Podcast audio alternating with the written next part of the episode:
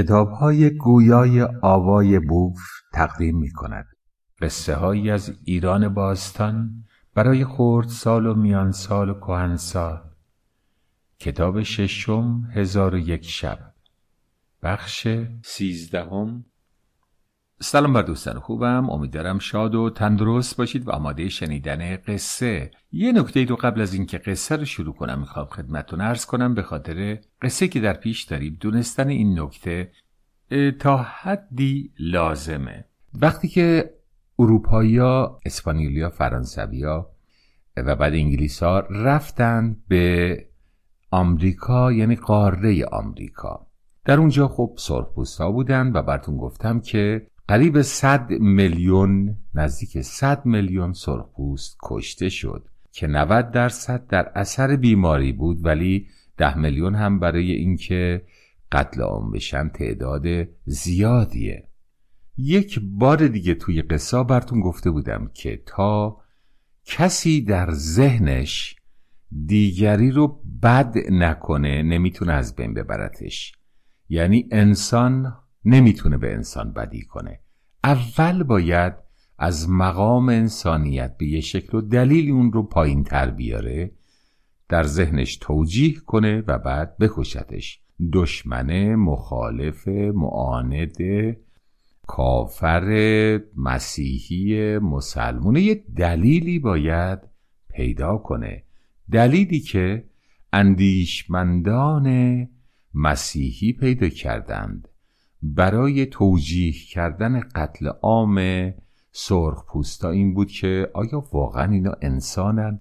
خاطرتون باشه براتون گفتم که فرهنگ های متنوعی در روی کره زمین هست. هم از نظر جغرافیایی جغرافی یعنی که در همین زمان در نقاط مختلف زمین فرهنگ های متفاوتی هست و هم از نظر تاریخی. تاریخی به این مفهوم که فرهنگی که شاید در زمان صفویه بوده یکی از در واقع سیاهان فکر کنم پیترو دولاوله باشه که از ایتالیا رفته بوده به ایران در زمان صفویه.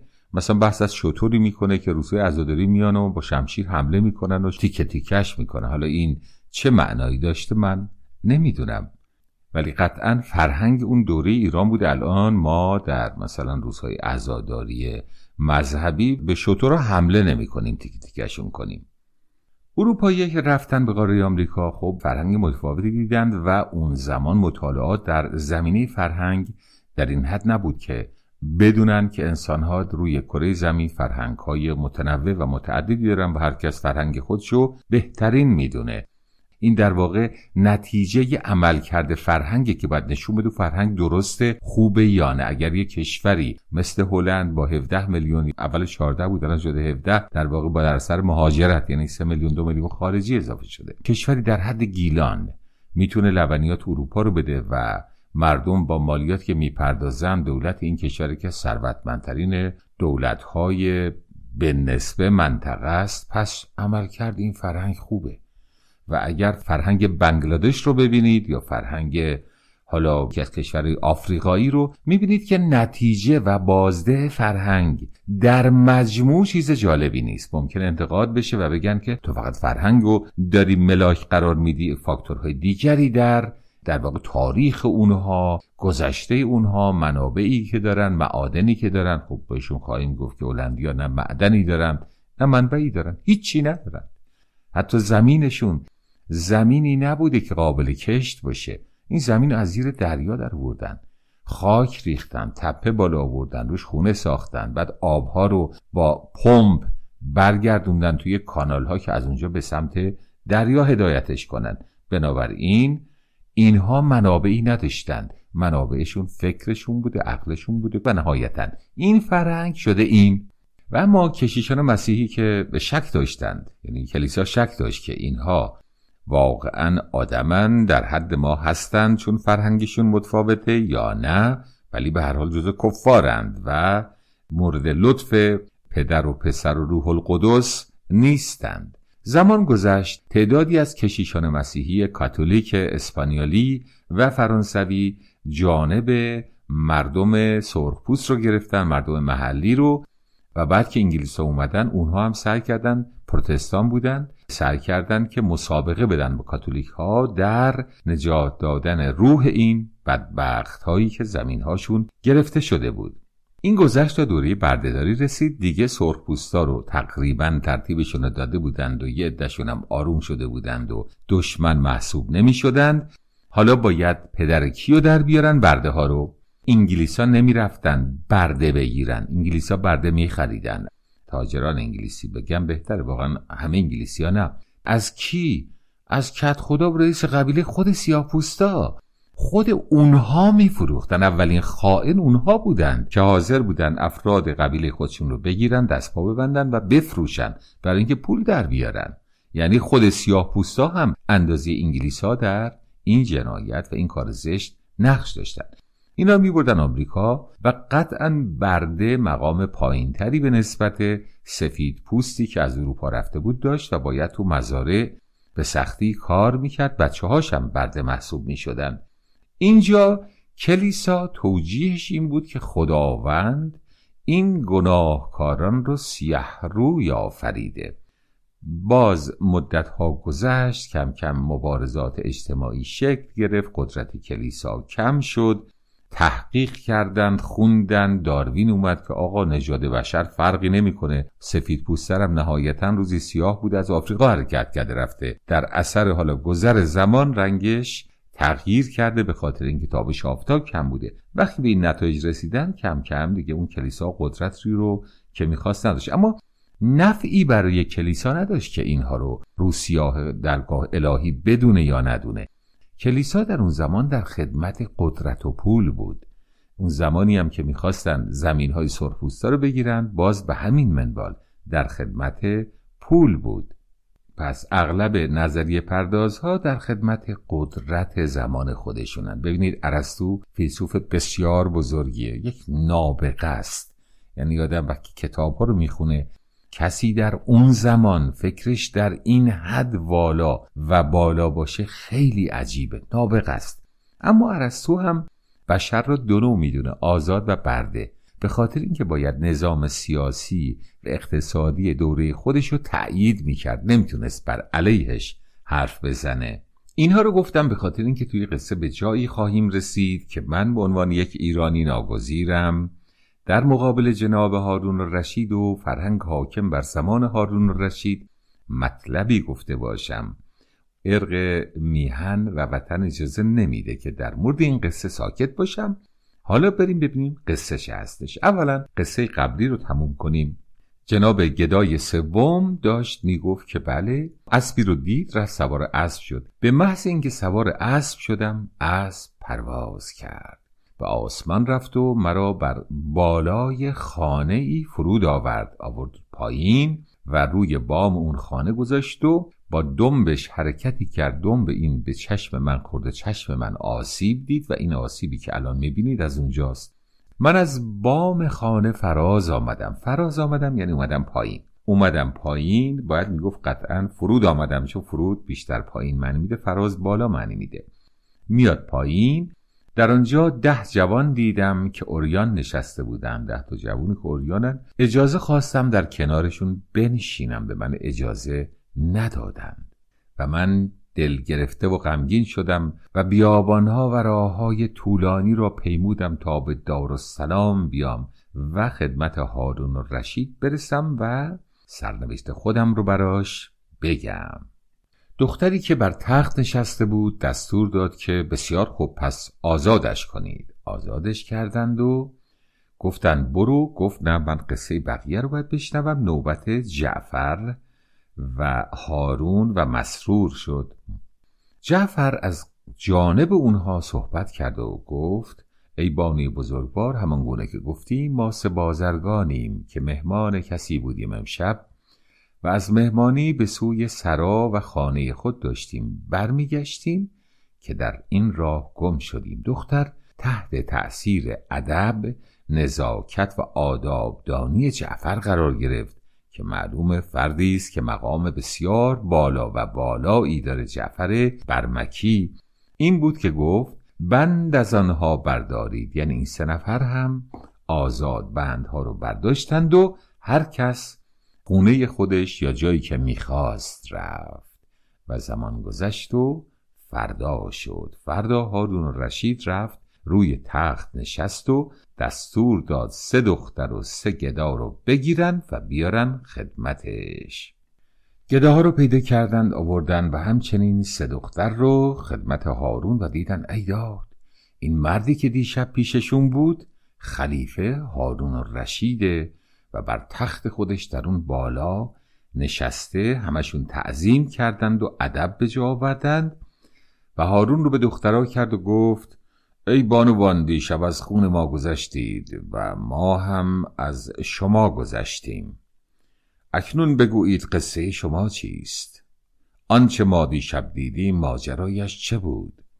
حالا اون دخترها که گذشتن دخترها خطا از تو دیده بودن جناب هارون که به عنوان مهمان پیمان کرده بودی که سوال نکنی و کردی تو اینها رو میبخشی. چه خطایی کردن؟ خطایی نکرده بودن که بخوای ببخشی. ولی هارونه هارون خلیفه است و خیلی ها رو بیدلیل می‌کشه همونطور که جعفر رو کشت.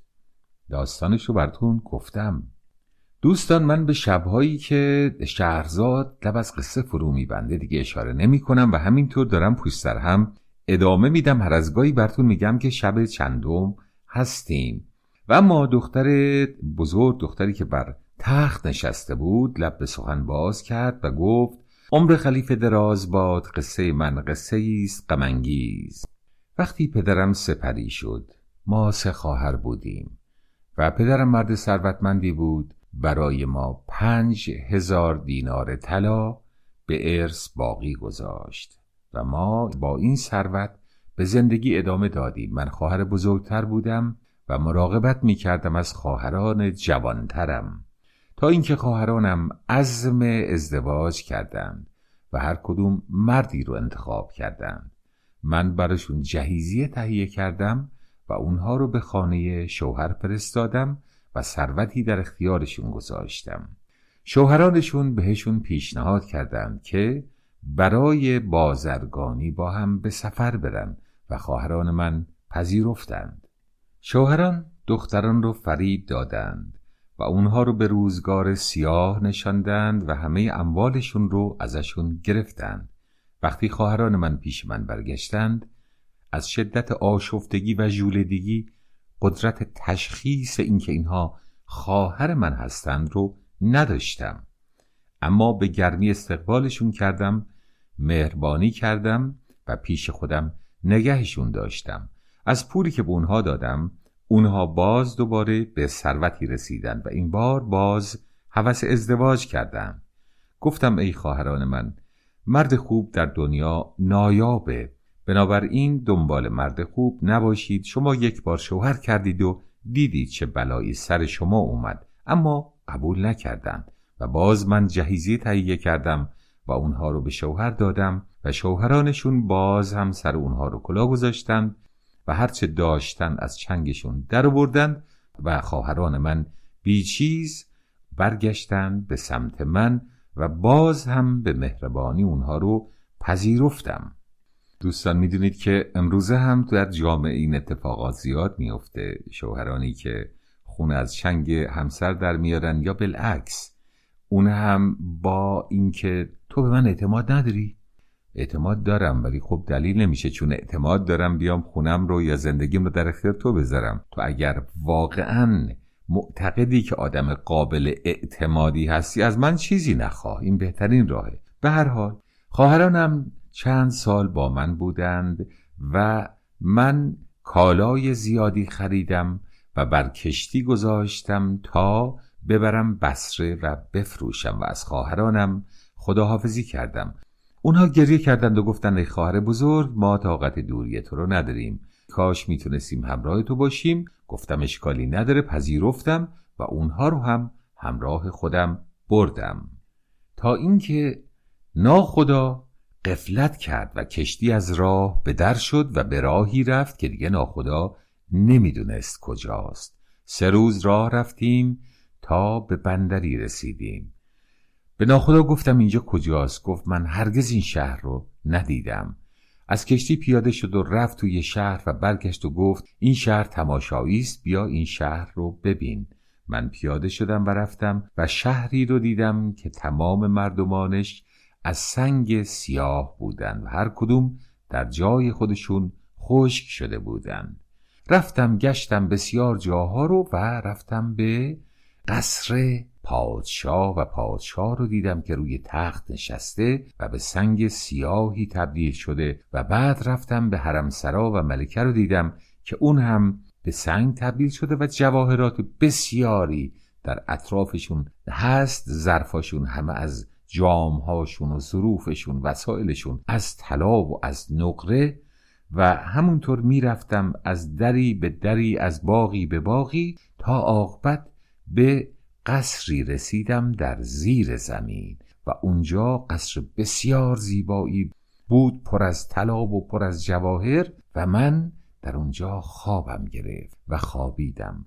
از خواب که بیدار شدم خواستم برگردم راهم رو پیدا نکردم. نمی‌تونستم چطوری برگردم. تا اینکه در این سرگردانی ها ناگهان صدای آواز خواندن قرآن رو شنیدم. و به سمت صدا رفتم و جوانی رو دیدم که بر سجاده نشسته و داره قرآن تلاوت می‌کنه. رفتم به سمتش گفتم ای جوان تو رو به همان کلامی که داری می‌خونی بگو ببینم قصه این شهر و این سنگ ها چیه.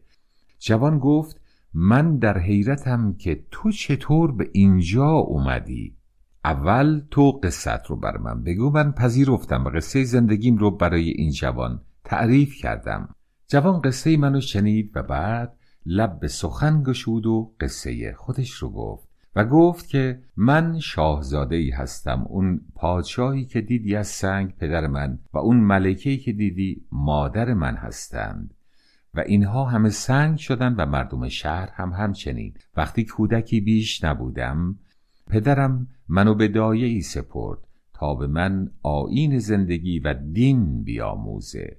پدران پدر من و پدران اونها آتش پرست و زرتشتی بودند و به خاطر همین من هم زرتشتی بودم تا این بانویی که دایه من شده بود اسلام رو به من آموخت و من مسلمان شدم. اما اون دایه دین خودش رو از همه پنهان می کرد و به من هم گفت که باید دین خودت رو از همه پنهان کنی. تا روزی در شهر سروشی صدایی داد و گفت ای مردم ایمان بیارید. سروش یعنی فرشته ای صداش مثلا پیچیده دوی شب. و من به پدر گفتم ای پدر صدای سروش رو شنیدی؟ ایمان بیاور.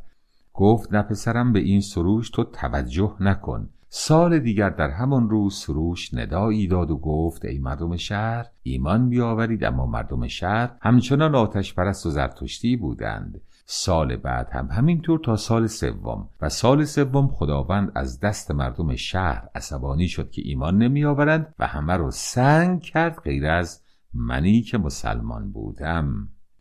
دوستان عزیز قبل از اینکه این قصه رو تموم کنم براتون بگم که ابتدای قصه براتون گفتم.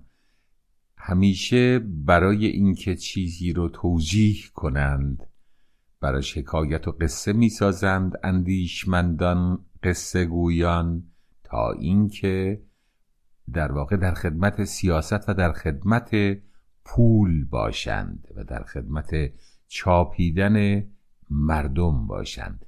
قصه این که زرتشتی ها همه سنگ شدند احتمالا در زمان همون هارون و اعراب ساخته شده تا تجاوزهایی که به ایران کردند قتل عامهایی که کردند و جنایت هایی رو که مرتکب شدند دزدی هایی که از ایران کردند و اموال ایران رو بردند توجیه بشه. حکایت سعید ابن آس رو احتمالا شنیدید که وقتی که به تبرستان یعنی گرگان فعلی حمله کرده چه کرده جنگید با مردم و مردم مقاومت کردند و انقدر ترسید که تبری نوشته که نماز وحشت خوند از شدت ترس و پیشنهاد صلح کرد و گفت ما با شما می‌خوایم صلح کنیم و قول میدیم اگر وارد شهر بشیم حتی یک نفر رو نکشیم. این رو تعهد کرد. وارد شهر شد. دستور قتل عام کل مردم شهر رو داد. یه نفر رو نکشت. من گفته بودم یه نفر نمی‌کشم. نگفته بودم یک نفر رو هم نمی‌کشم. و با این حیله و حقه در واقع اون شهر رو گرفتند و مردم رو به قتل رسوندن. حکایت جالبتر حکایت سپه سالار خورشیده که حقیقت سپه سالار خورشید رو من در بخش بعدی اشاره می کنم کوتاه براتون میگم. دوستان خوبم وقت قصه ما تموم شد و باید صبر کنیم تا در بخش بعد ببینیم هارون چه میشنود از دختر. تا بخش بعدی من شما رو به خدای بزرگ می سپارم و آرزوی شادی و تندرستی و آرامش درون براتون دارم. آوای